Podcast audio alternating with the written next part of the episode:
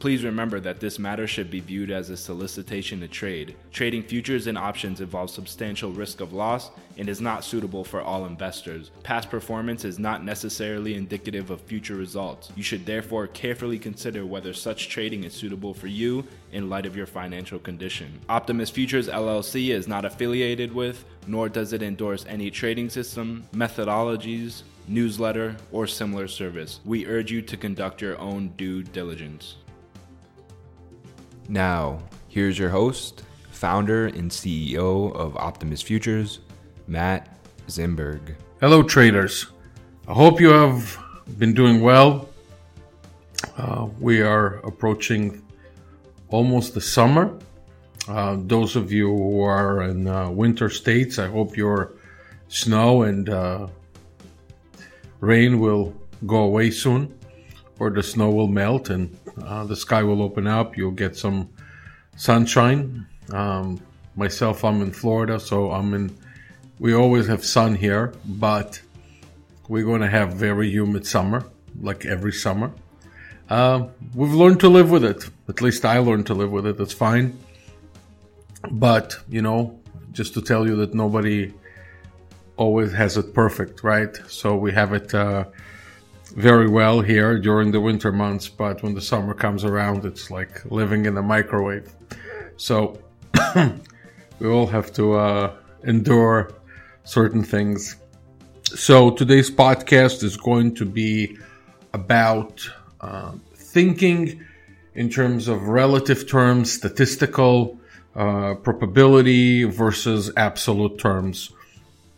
So basically, what I want to do is take you away from the approach of thinking of the market as some sort of a fixed asset class and really start thinking more in terms of probability. And I'm going to use a very specific example uh, first, which is outside of trading, and then I'm going to relate it to trading. So imagine there's a baseball player who comes at night to the baseball field to uh, train and um, many times they use those automated machines that throw the ball, right? So the baseball player stands there, you know, the athlete, he stands with the baseball bat, and as soon as the um, ball comes his way, you know, he hits the ball, right? So every single time he hits the ball, it will go in a different, um, it will go to a different place. I don't mean it, it, it goes in the same direction, but it will go in different places, right? It can never be the same. But you start asking yourself, well, why is it not the same? Well, you know, if the machine is standing there, you know, and it throws balls at a certain speed, it's fixed.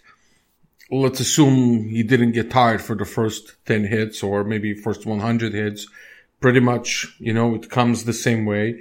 He's supposed to hit it the same way, but every single time it would go slightly in a different direction, right? And so essentially you can never say that even with fixed things happening, you can expect the same outcome every single time. So that brings me to trading now.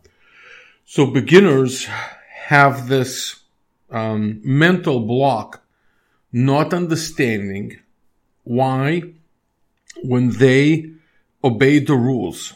100%, wait for the setup, um, execute the setup, the trading results are basically different from, from what they expected, from what they tested, from what they paper traded, and it just kind of leaves them in a state of confusion. So again, the idea is not to think of the market in terms of a fixed um, type of um, return, but rather a statistical probability. Let's go back for a minute to the guy who hits the balls from the baseball machine. If you think about it, you know, even if the machine is not that fixed, right? So the ball stands in a certain angle when it gets hit. It could be slightly off. It could be by millimeters. It can be by centimeters, but it could it's positioned there, but it could be a little bit different, right?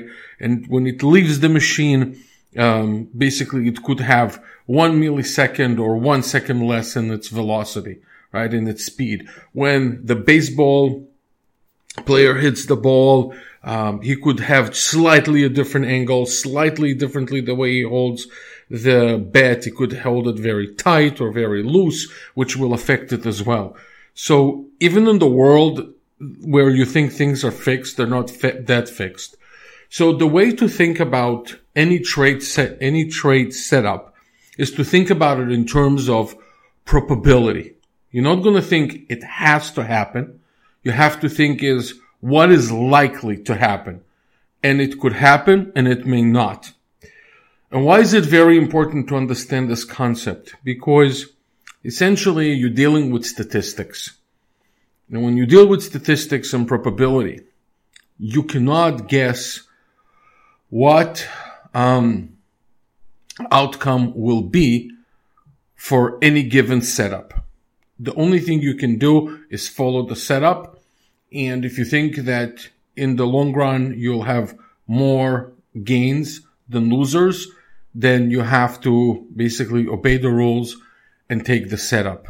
Just like the baseball hitter has to hit the ball when it comes because he doesn't know whether his next hit um, is the best one that he ever had and will prepare him to be a champion.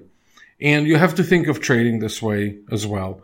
Um, every time there's a setup, you're not guaranteed, you know, to make a profit, but you have to take the trade. What happens in reality? In reality, traders are starting to doubt their skills because of that, right? Or their setup. So let me give you an example. Let's say somebody backtested, let's say a thousand trades, okay? And a thousand setups, okay? And within those 1000 setups, there's a certain statistics that they gathered and everything else. So this setup is for the 1000 trades. It is not for one trade. So your next trade, in terms of relevance to the overall method, really is not that relevant in terms of the, in terms of statistics because it's just one trade. So even if this trade was the best that you've ever had, it doesn't mean that your setup is good. It could be because, you know, at the same time there was some sort of an announcement and you lucked out. And at the same time, if it was not, if it was a trade, for example, that was not profitable, if you lost on the trade, it doesn't mean that your trade setup is bad. So you have to start thinking of every single trade in terms of probability, not in terms of absolute terms. It is very discouraging, I would say, if you come with a very fixed approach to the market, um, in terms of fixed return, where you say, okay, if I'm going to follow these rules, the market will give me $200, $500, $50, $1,000 that kind of a fixed thinking could really discourage you and then you will become very selective about the trades that you make. And when I mean being selective, I mean intuitively selective. And in previous podcasts, I told you what I think about intuition. It's a very misleading thing. So you can lose on the first trade, lose on the second trade, lose on the third trade, and on the fourth trade, you could potentially make it all back.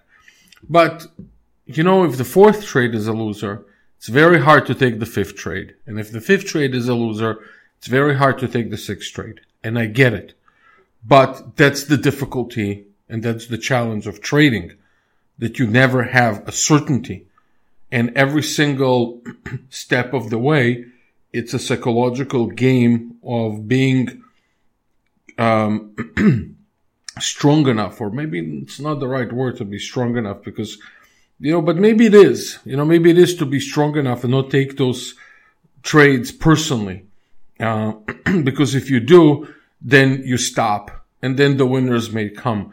So you have to know ahead of time with your setups and when you test it, how many times it might not work out. Does it not work out 60% of the time? Does it not work out 40% of the time? But if in the long run of the transaction cost and everything else, you remain profitable, it really means that you have to take every single trade. Now, a lot of traders, what they do when they backtest, they just look at the overall results and they see what they want to see, right? So we call it confirmation bias. And for me, this game is a lot about your mental state of mind and the risk management. Think about it. You know, you don't control what the market will do after the setup, but you can control your psychological setup, right? Your mentality, your strength of your mentality, and then basically controlling your risk. So when you're in a trade, the only thing you can control is risk.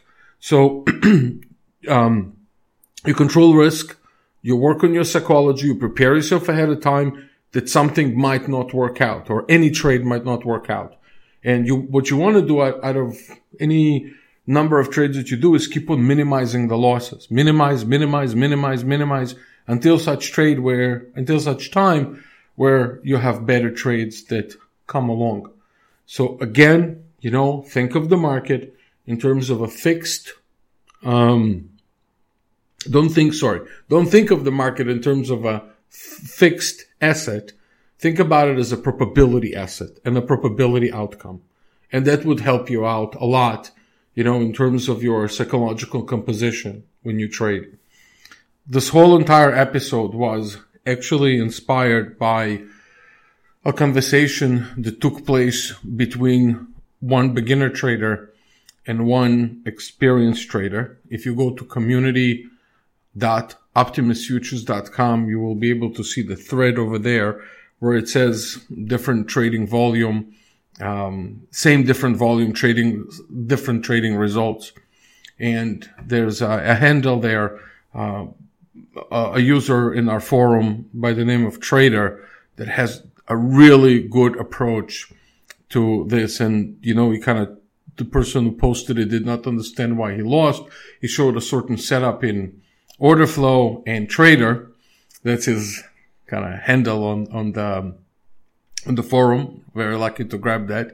Um, basically started talking in terms of probability. He's more experience and he start, and he's probably a profitable trader. And he explained to him how he, you can't have this kind of a, mindset, you know, of expectations from the market.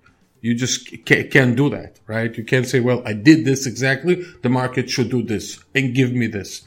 The market doesn't know anybody, anything. And there is a real cost to trading in the market. The real cost is not always your, um, it's money. It's really the emotional capital. And this is what you have to preserve a lot when your energy is focused on the market has to give me money and it doesn't, it's discouraging. Your emotional capital will be drained really fast and it could be drained much faster than your actual money and which affects your performance, which affects the way you think and everything else. So again, if you have any trading issues or if you want to share your story as a trader or the dilemmas you're going through, again, go to community dot optimusfutures.com. I want to encourage you to call us if you're looking for a broker. Would love to earn your business. It's www.optimusfutures.com. You can always call us at 1 800 771 6748. We also have a local number, which is 561 367 8686. Want to remind everyone when you trade futures, only trade risk capital. Don't put yourself or your family at any risk that you cannot afford to take. That's number one. And remember that there's a substantial risk of loss in futures trading and past performance, regardless of what you go through in your models, past performance is not indicative of future results. I wish you well and I look forward to hearing from you. Thank you.